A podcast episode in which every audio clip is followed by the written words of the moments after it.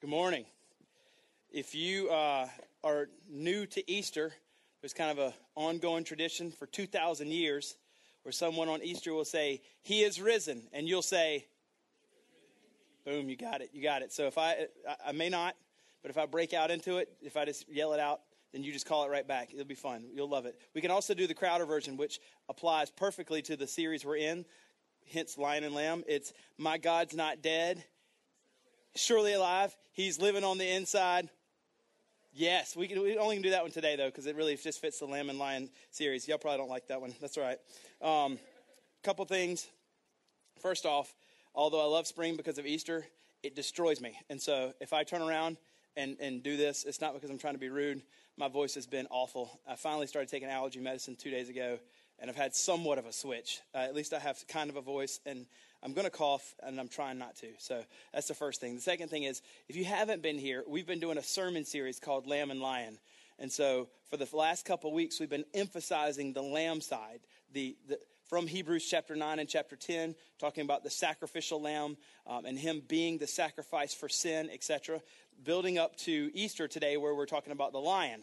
Um, and so just to let you know, this is kind of a continuing series that we've been doing. So I, I may reference those other sermons.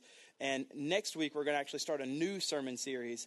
Uh, we're going to do the, the um, Remedy Church missions. So we're reorienting ourselves around the mission statement here at Remedy. Uh, we've kind of uh, changed it just a touch and as we've changed it just a touch, um, the main three things that we are going to emphasize forever. If anybody ever asks you what Remedy is about, if you don't know, if you say these three words, hopefully you'll know. I'm, we're going to drive it down into your heads until you're like a robot. When somebody says, What's the church about? You're going to say community, mission, and care. So the next three weeks, we're going to do a sermon series on community, mission, and care. Um, Jack, he's a pastor here as well. He's going to preach one of those. Um, we're going to talk about uh, those three things and reorient ourselves around the mission. So if you're um, here for the first time, we'd love for you to join us next week as we start a sermon series about the mission of Remedy Church, what we're all about, what we're trying to do, what's the whole point of, of being a church here in the city. So um, that's all. Now, if you have a Bible, you can open up. This is a, a definitely not what you most people would think. Um, a unlikely Easter text. We're going to be in Revelation chapter five. Revelation chapter 5 today. So if you have a Bible, you can open up. If you don't have one, look underneath you. There's a blue and white one or a white and black one. Take that one. It's yours. It's your, our free gift to you. You can keep it forever. Take it. And uh, if you have one at home, just take that and give it to someone. We get these on discount. We put them there in order to give them away. So please take them. And if you know anyone that needs one, give it to them. I'm going to pray, and then we're going to jump in um, and uh, look at Revelation 5 today. So let's pray together. Lord, we thank you for today. We thank you for what this particular Sunday, Resurrection Sunday, represents for us. The fact that you defeated Satan, sin, and death. That they had absolutely no hold on you, no sway whatsoever. And because you defeated them, you were raised to life, and now we can be raised to life with you forever, forgiven of our sin forever, saved forever. And so, Lord, I pray that the truths of the gospel, the good news of Jesus and what he's done for us, being both the lamb that was slain and the lion who has conquered, would just captivate us today. Pray for anyone here, Lord, that doesn't know you, that as we look at the beautiful gospel, this amazing story, the good news of Jesus, that you would transform their hearts this morning. That they would put their faith in Christ, that they would become a believer in Jesus, be forgiven of all their sin, and that they will live with you forever. And for those that are believers in Jesus, that you would magnify and intensify their worship for you. That this amazing good news, this amazing story, is not ever something that we get over, not ever something that we graduate from in order to move on to deeper things. It is the deeper thing and that the good news of the gospel would find us being in awe and wonder of the Son. We pray this in Jesus' name. Amen.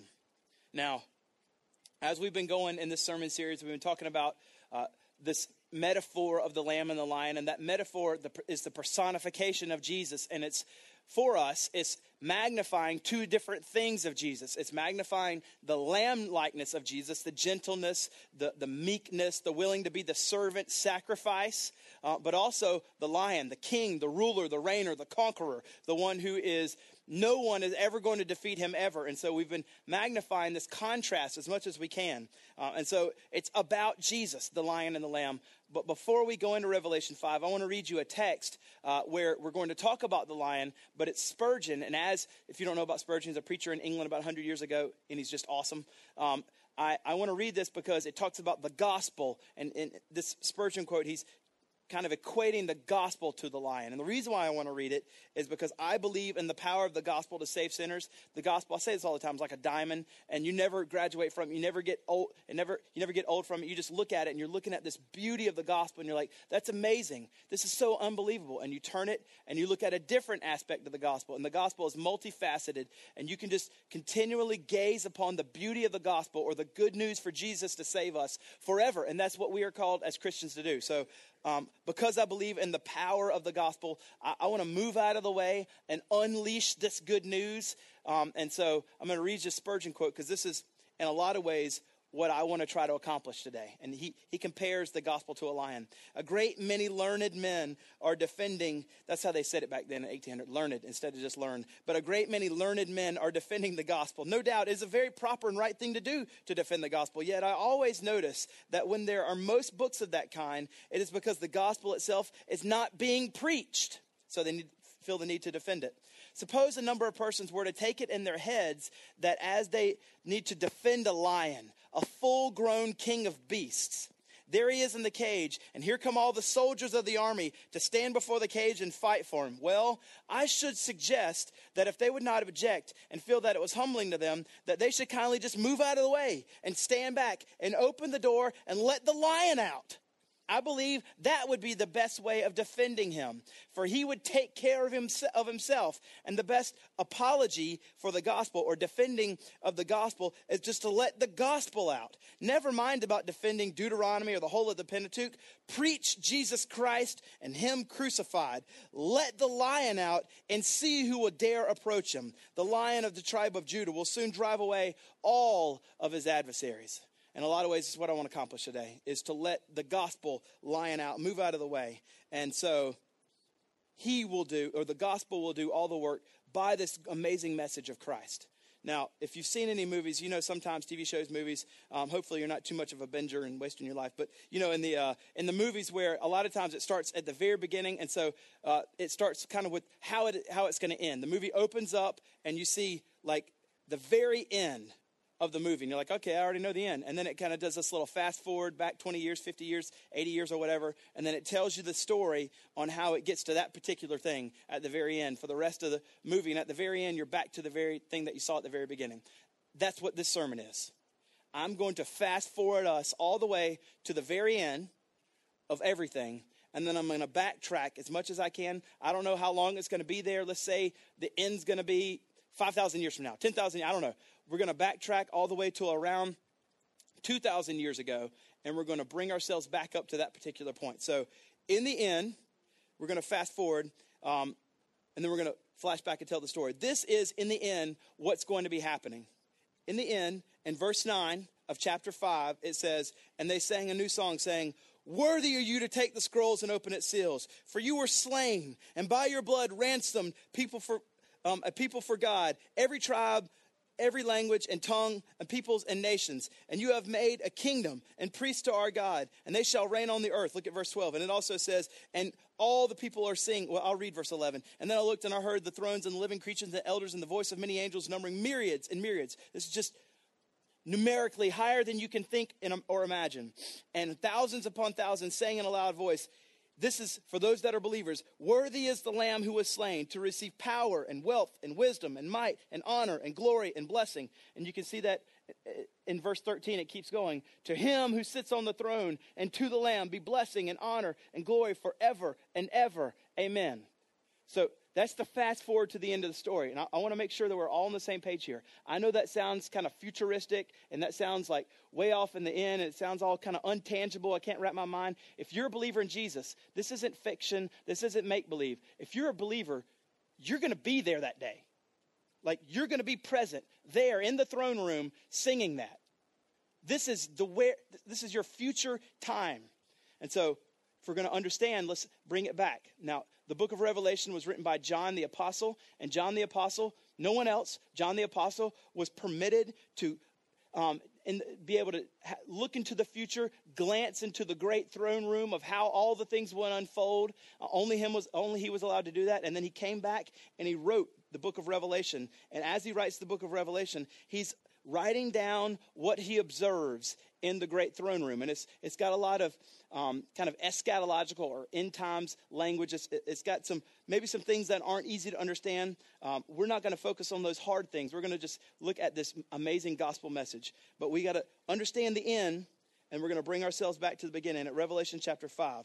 And this is not a fairy tale. This is really what's going to happen. You and I are going to be there, and this day, this day awaits us standing in the great throne room of Jesus, singing worship to him. I mean, if that doesn't get you thrilled and, and, and, and excited, I, don't know. I mean, this is just absolutely amazing. All right, so here we go.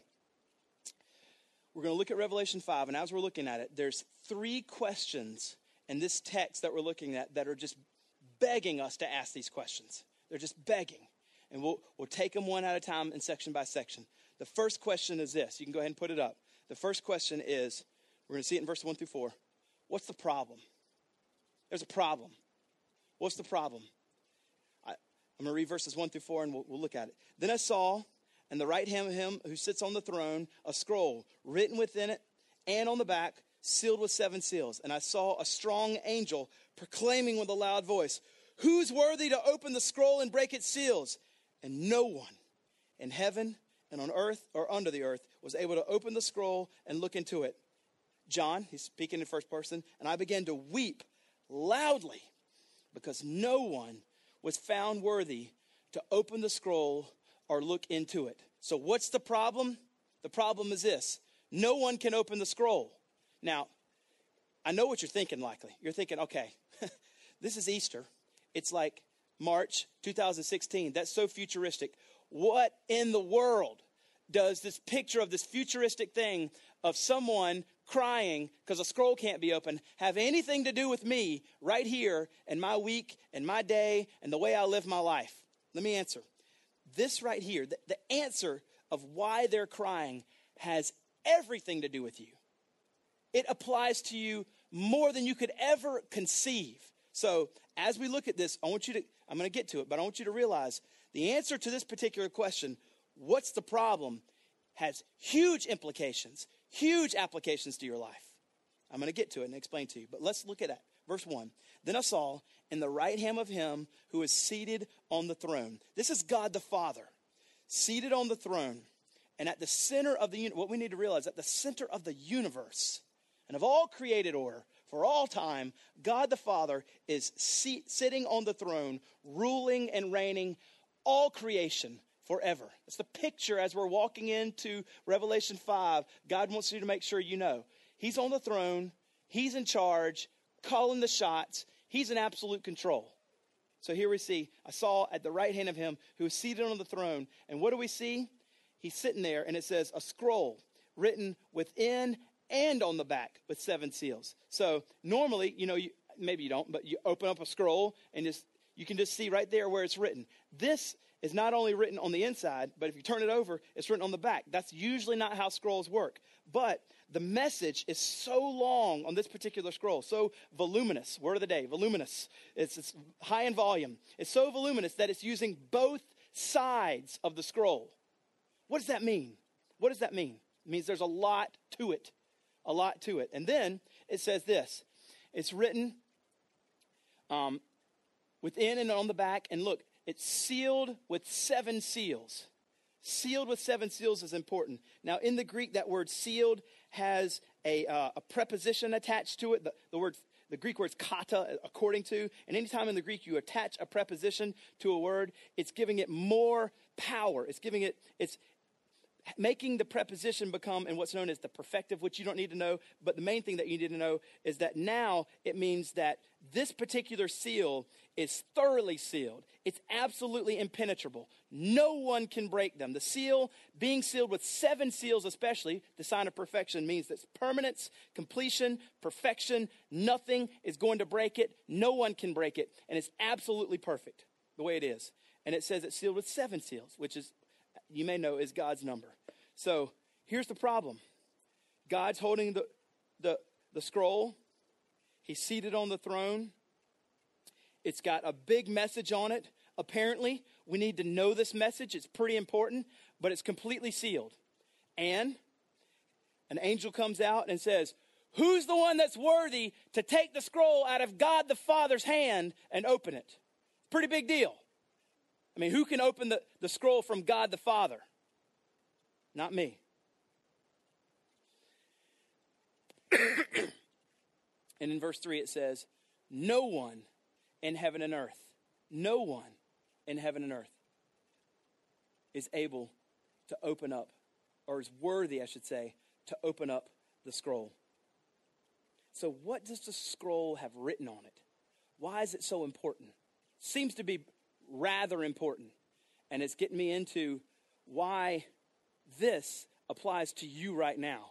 What does it have to do with you at all today, March 2016? Well, it's in God the Father's hands, therefore, we can certainly infer that He's the author of it.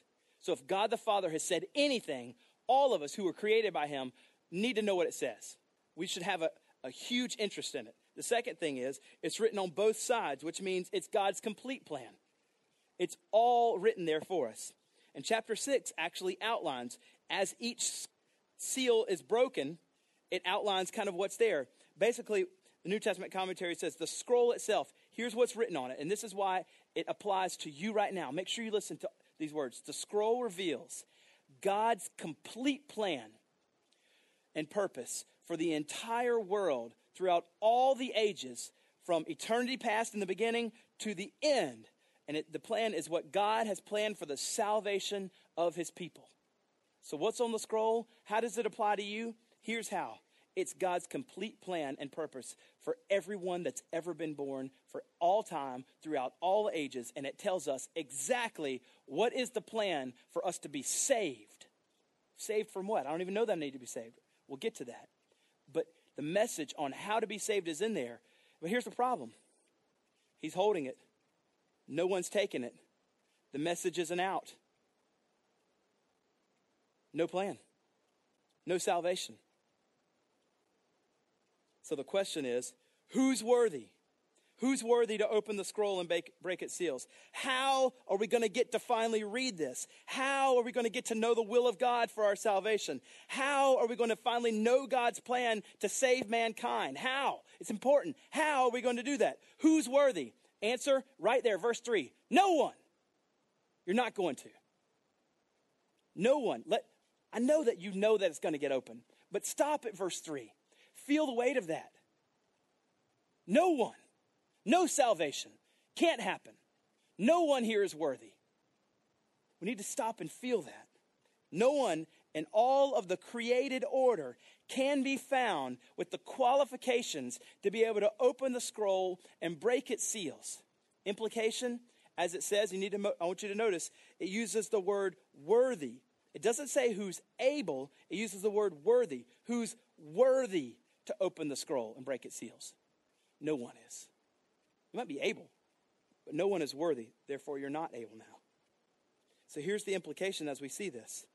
Has nothing to do with abilities has nothing to do with your ability to, to try, has nothing to do with how much you do. You can't do enough. What only matters is worthiness or perfection, holiness. No one has ever been perfect. We've already seen it's sealed with seven seals and that it's complete in utter, utter perfection. So only the perfect can open the perfect. And the news is for all of us, including me, None of us are perfect. Every man is a sinner. And because of that, everyone is under the curse. No one is able to open the seals. no one is able to see the plan of salvation. No one will receive salvation. No one. Feel the weight. That's what he's trying to drive us to. As a matter of fact, the appropriate response that all of us should have as we come to that realization that we are wicked, depraved sinners, and that there's no amount of work that we can do that will ever, no abilities that will ever kind of right the scales, all the wrong things, I, all the good things I do, take away all the bad things. Once we come to that realization, there's no working yourself to God. The only appropriate response we have is verse 4. I began to weep. Verse 4 I began to weep. Better translated, actually, is I, I was bursting into tears. I was bursting into tears. He's weeping. New, New, Testament commentary says John was shedding copious tears, demonstrating the profound grief because the sealed scrolls held the key to the redemption of God's people and it can't be opened. Why was he bursting into tears? Why was he weeping? Why was he so distraught?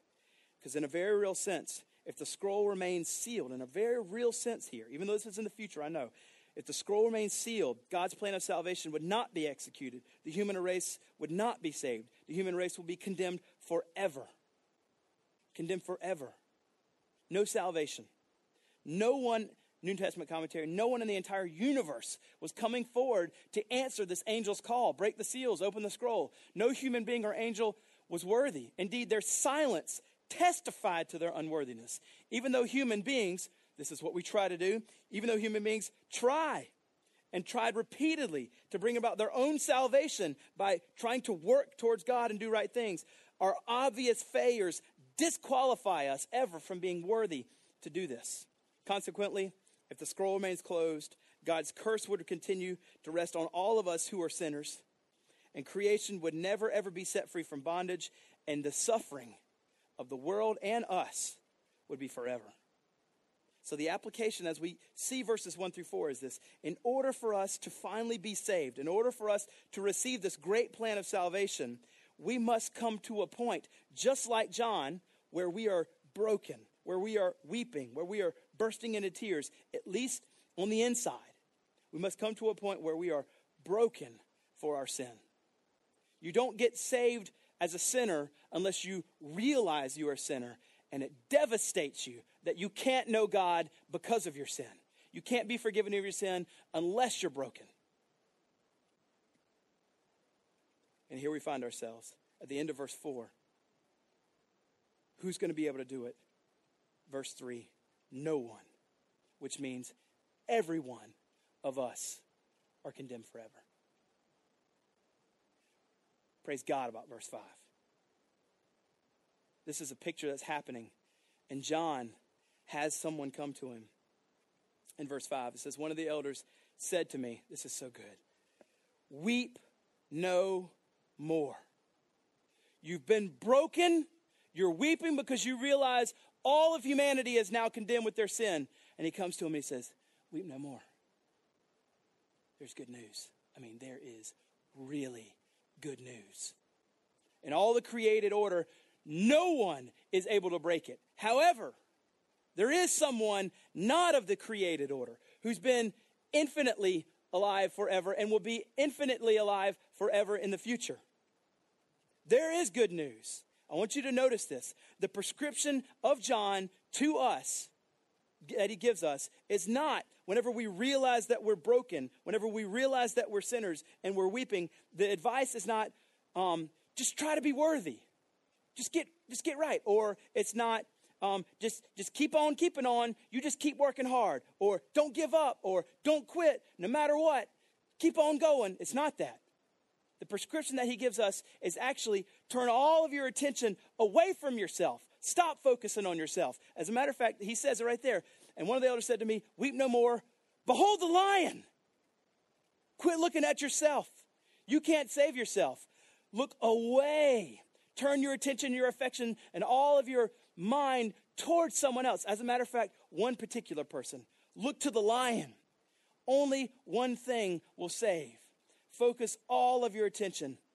Behold. Now, some of your texts might say, look. at the lion. Not, not good enough. Not good enough. Because there's a difference between looking and beholding.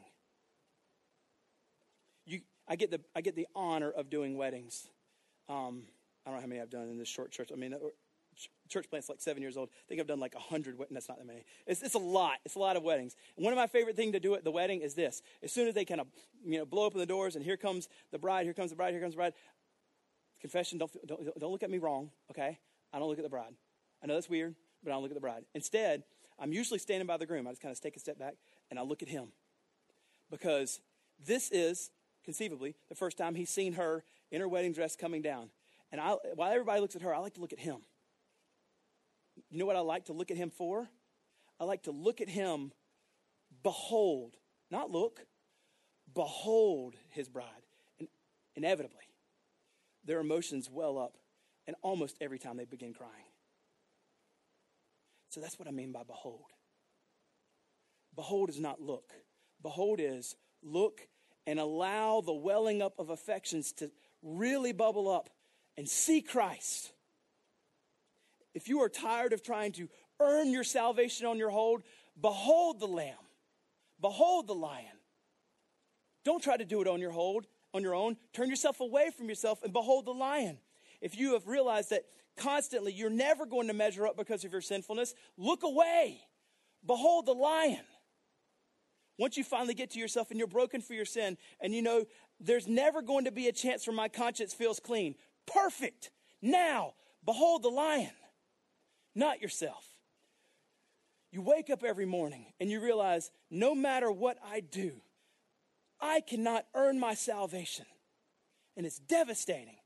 Exactly. Behold the lion. He has conquered. He has done everything necessary now for you to be forgiven. Finally, you're there. Look away. Weep no more. Behold the lion.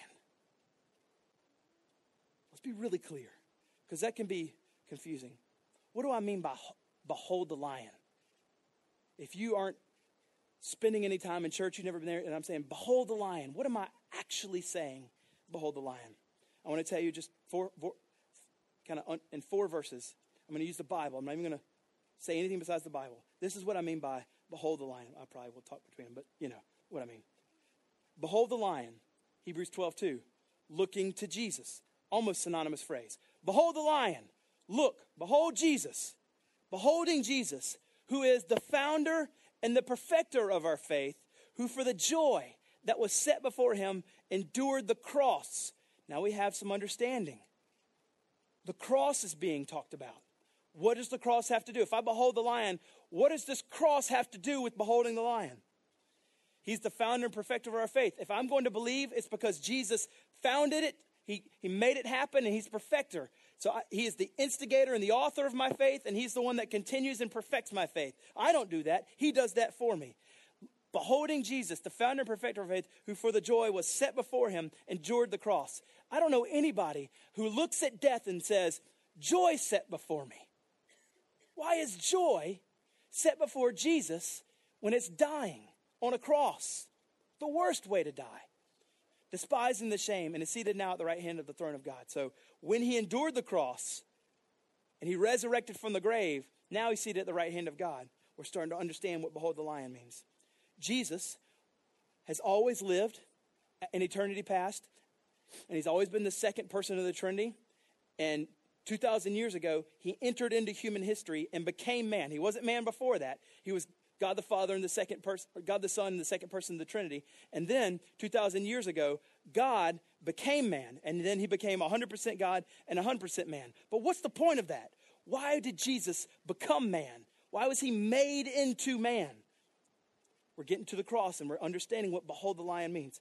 2 Corinthians 5.21, for our sake, for our sake, he made him. For, for our sake, God made Jesus to become man and become sin. In other words, take all of our sin and put it on him, and then his perfection is given to us. For our sake, God the Father made Jesus to be sin, who never was a sinner and never will be a sinner, so that we, if we trust in him, might become the righteousness of God.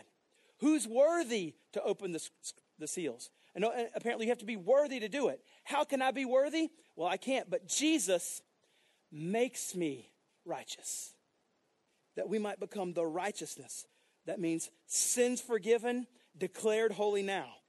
Behold the lion. Okay? Well, what was my attitude towards Jesus when all this has happened? Romans 5 8. When, when he's deciding to come and save me and doing this amazing work of salvation for me, what was my posture? Thank you so much for that. I'm so grateful you do that. No. But God shows his love for us that while we were still sinners, sinners, as a matter of fact, in other places the Bible says enemies. We hated God. We wanted nothing to do with God. We didn't care about this plan. And yet God becomes man to save enemies who care nothing about him. Christ died for us while we were still sinners or enemies. So, what do I mean by behold the lamb? Behold the lion. This is what I mean. Romans chapter 10, verses 9 and 10. Maybe one of the most clear places in the Bible. Behold the lion means this if you confess with your mouth that Jesus is Lord and believe in your heart, which we've already said from Hebrews, God's the author and perfecter of our faith, our belief, and believe in our heart that Christ, believe in your heart that God raised Christ from the dead, then you will be saved. How can I be saved? Confess with my mouth, mouth that Jesus is Lord and believe in my heart that God raised him from the dead. It's with my heart that I believe and I'm justified or declared innocent, declared righteous, and with the mouth that you are confessed and are saved. When you realize there is no work, there is no thing I can do in order to get saved because I'm always been a sinner and I'm finally broken, God's saying, exactly. Behold the lion now. Trust in Christ. Put your faith in Jesus. He's the only way. Turn your eyes away from yourself, away from your decisions about me, trying to do whatever I want right now. That's leading you down a path of destruction. Instead, life's not about you. Life's not about you being all that you want to be for yourself. Instead, it's about you being on mission for Christ, worshiping and living for Him. And He says, if you confess with your mouth and believe that Jesus is Lord and believe in your heart that God raised Him from the dead, you will be saved. And so I beg you, I plead with you if you're not a believer in Jesus, trust in Christ today. Become a believer in Jesus today. Back to the problem. Got kind of excited here. There's only one person that can open this scroll, and he tells him, Weep no more. But wait, let me ask this, okay? I got a little ahead. Why is he the only one that can open the scroll? He's the only one worthy. Why is he the only one that's worthy? Why, what is it about him what is it about Jesus? Why is he the only one that's worthy enough to open the scroll? And the key to this why affects everyone big time. Big time. Jesus, in this little text here in verses 5 6, is called two things. You can see it. One of the elders said to me, Weep no more. Behold, the lion of the tribe of Judah, the root of David, has conquered. The lion has conquered so that he can open this scroll and its seven seals. Because the lion conquered, he's the one that can open the scroll and the seven seals. And, verse 6, you can see the other side. And between the th- throne and the four living creatures, and among the elders, I saw the lamb standing as though he had been slain. So you have this picture of a lamb and a lion, all of one person, metaphorical language, helping us understand that Jesus, in a lot of ways, is the lamb and the lion. The one that was slain, the meek, sacrificed servant, but also the lion, the ruling king forever. And so here we, he's called the lion because that's actually referring all the way back to Genesis chapter 49. In the very beginning, in, in the book of Genesis, as you're kind of going down through the story, there's 12 tribes. And as that's going, there's blessings being given to all the 12 sons or the 12 tribes. And one of them's name is Judah. Jesus is eventually going to be born later, but, but which of the 12 tribes, which of the 12 sons is Jesus going to be in that genealogy? I mean, there's 12 of them, and they're, they're all getting blessings. Which one is it? And he looks at Judah. And in Genesis 49, 9 and 10, there's a prophetic word to given to Judah that helps us see that Jesus is going to be in Judah's line. That's why he's the lion of Judah. Judah is a lion's cub. This is Genesis 49. Judah is a lion's cub from the prey, my son. You have gone up. He stooped down. He crouched as a lion and as a lioness. Who dares rouse him? The scepter shall not depart from Judah, nor the ruler's staff from between his feet, until tribute comes to him, and to him shall be obedience of all the peoples. This is the Old Testament using um, prophetic language, helping us understand that it's depicting Jesus, that of all the 12, Judah is picked, and from Judah, a ruler is going to come, a lion, a conqueror, a king from his tribe, and it's going to be Jesus Christ. So that's why it's using the word lion. But it also uses the word lamb. Why does it use lamb? There's a lot of texts we could go to in the Old Testament, but one in particular, Isaiah 53, verses 7 and 8. This is why he's called the Lamb. This is written before Jesus lived, and it's in prophetic language describing this one day Savior that's going to be, be born and, and live and die for his people. And it describes the scenario before it even happens. And it's talking about Jesus, and he says, He was oppressed and he was afflicted, yet he opened not his mouth. We know that. As Caiaphas and Pilate are trying to push him, he got to a point where he just stopped answering. He didn't talk anymore. Like a lamb that is led to slaughter, and like a sheep before its shears is silent, so he opened not his mouth. By oppression and judgment he was taken away.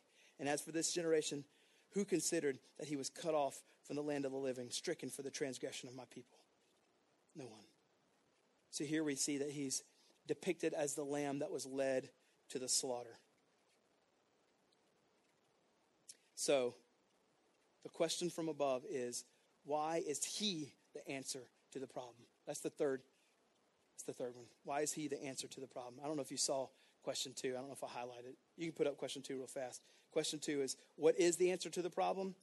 The answer to the problem's coming. It's good news. Weep no more. Look, behold the Lamb. But why? Why is he the answer to the problem?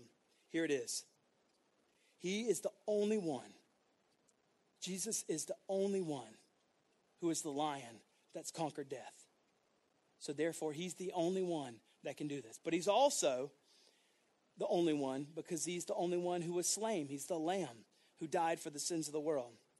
The lamb is standing, though. I want you to see this in verse 6. It says, I saw a lamb standing as though it had been slain. Now, if you've ever been around somebody that's been slain, hopefully you haven't, because that's weird. Or any animal that's ever been slain, hopefully you haven't, because that's still kind of weird. The thing about an animal or anybody that's ever been slain is they don't stand unless they have like massive rigor mortis set in and you can just kind of sit them up there. Like it's done, right? That's over. They're dead. They're not standing. They're done. And here it says in verse, I know that was weird. I'm sorry.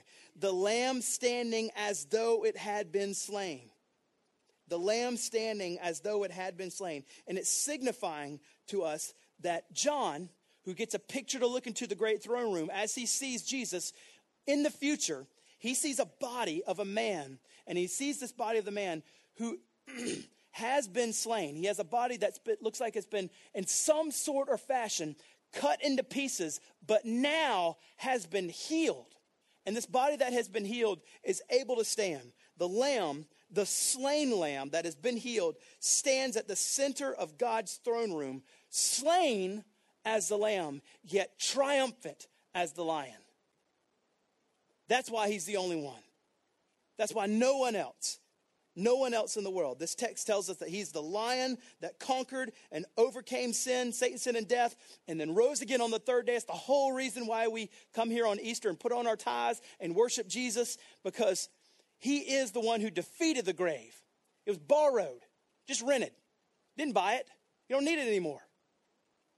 And he's also the lamb that was slain for you and me in our wicked depravity, our willful, chosen wicked depravity. While we were still enemies, he comes and dies for us. Somebody has to die for sin. Somebody has to die. And he says, I'm going to stand in your place, and you don't have to now. So, because he's the lamb and the lion, that's why he and only he is the one that can do this. Now, this is, I've been waiting to get this part. It's my favorite part of the whole text, the whole sermon. There is an interesting little unexpected uh, twist. I don't know the word to use. I have twist in my notes and quotes because I'm just not sure. It's just unexpected and so like God to do it this way. There's an unexpected little twist that only God would think of and only God would do, and only God would do this. In this text, we emphasize the lion, the lamb, and the lion, the meek gentle, sacrificial servant lamb who's killed. And after that, we have the lion, the triumphant, conquering king. And we look at that, we say, oh, yeah, I'm all about the lion. Yeah, I mean, that's awesome, but I'm picking one. The lion's my favorite. That's just at least my natural inclination. I want you to notice the songs we sing. What's the song we sing? Look at verse 12. Worthy is the lamb who was slain. We're not talking to the lion. We're going to continually, throughout the book of Revelation, see Jesus referred to as only the lamb, not the lion. Just here is the lion. Just here. This is the interesting little twist that only God would do and only God would think of. Worthy is the Lamb to him who sits on the throne and to the Lamb, as it says in verse 13, not the lion, to him who sits on the throne. And I would think, all right, now it's, if we're talking about worthy is the Lamb that was slain in verse 12, that's the one side. But certainly, if we're going to talk about him who's sitting on the throne as the ruling king and conqueror, we're going to say lion. I would think to him who sits on the throne and to the lion. No, to him who sits on the throne and to the Lamb be blessing and honor and glory and forever and ever. Doesn't say lion. Jesus, the conqueror, the overcomer of Satan, sin, and death, the one that deserves the title, the absolute title of lion, who refers to himself in this chapter and all the way throughout the rest of, the, of Revelation, doesn't say lion, instead, lamb. And my only question is why choose the weaker animal, in my perception, weaker animal, to be praised in your songs forever? That's not what I would have done. I would have emphasized my strength, not my weakness.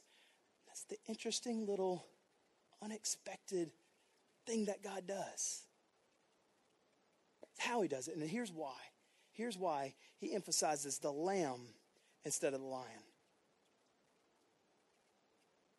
You see, in verse number nine, worthy are you to take the scroll and open its seals, for you were slain. So the lamb being slain is what caused this next thing. And by your blood, you ransom people for God beautifully from every tribe, tongue, and nation. So, everybody, it doesn't matter what color you are, doesn't matter what language you speak, everybody from every tribe, tongue, and nation will be in heaven singing. But he emphasizes the lamb that was slain. And because, as it says in verse, verse number five, one of the elders said to me, Weep no more, behold, the lion of Judah has conquered, so he can open. So the conquering of the lion the ruling, reigning king, authority, awesome. Look at the lion, he's all in charge. The, the ability for the lion to be that is only possible because the lamb was slain. In other words, the lion conquered, that side, if you will, of Jesus conquered precisely because the lamb was slain. If the lamb wasn't slain, now we think of it if the lion's going to conquer, he's just going to go mow everybody over. Victory. I just destroyed everybody. That's the way I get victory. Just destroy them all. The lion says, I'm not going to do it that way, even though I could. I'm going to die.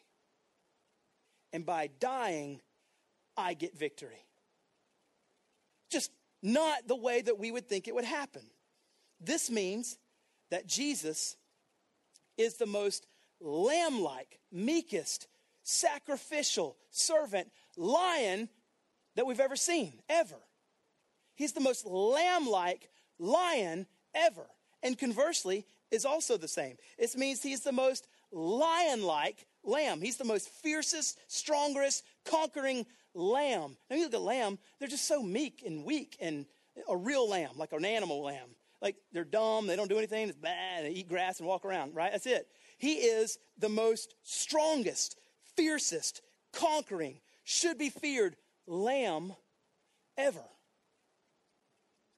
So he is the lion, and he earns that title lion because he was the lamb that was slain, and he because he was willing to die and not just have victory another way. We take the lamb as the title of our affection. Because the, the sacrifice is what earned him the conquering. So we don't call him the lion in this text in the rest of Revelation. We call him the lamb. As Piper says this way, which you've heard on those videos the past few weeks as we've been leading up, Piper says it this way What sort of a lion was he? He was a lamb like lion. That means a lion who's able to destroy, but chooses not to do that. Instead, he's willing to sacrifice himself. He's a lamb like lion. The lion of Judah conquered because he was willing to act the part of the lamb, not just destroy, but instead be willing to die. He came into Jerusalem a week before Easter on Palm Sunday like a king, going to the throne like a lion. And he went out of Jerusalem on Good Friday, not like a lion, but instead like a lamb, going to the slaughter. He drove away the robbers in the temple like a lion, devouring its prey. And then at the end of that week, which is where we are right now, two days ago on Friday, he gave his majestic, lion like, lamb like neck to the knife, and they slaughtered the lion of Judah like a lamb.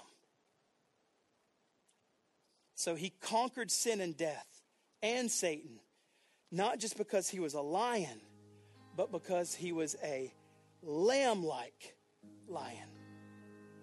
His defeat came through death. The lion gets the victory not by destroying, but instead by using the tactics of the lamb, by being willing to die. That is not the way we get victory, but it is how he gets victory. Jesus won by dying. That's amazing. Defeating Satan, defeating sin, and defeating death came by dying for us. And then three days later, being resurrected back to life, demonstrating none of them have power over him. And so none of them have power over us. And his being resurrected to life proves that we can be one day resurrected back to life forever in heaven. So Jesus died and was raised back to life. Therefore, mankind, those who are in Christ, we also die spiritually. The old passes, and if those who trust in Christ, the new comes. 2 Corinthians 5 17. Therefore, if anyone is in Christ, he is a new creation. Kaine katisis. Behold, the old has passed, and the new has come.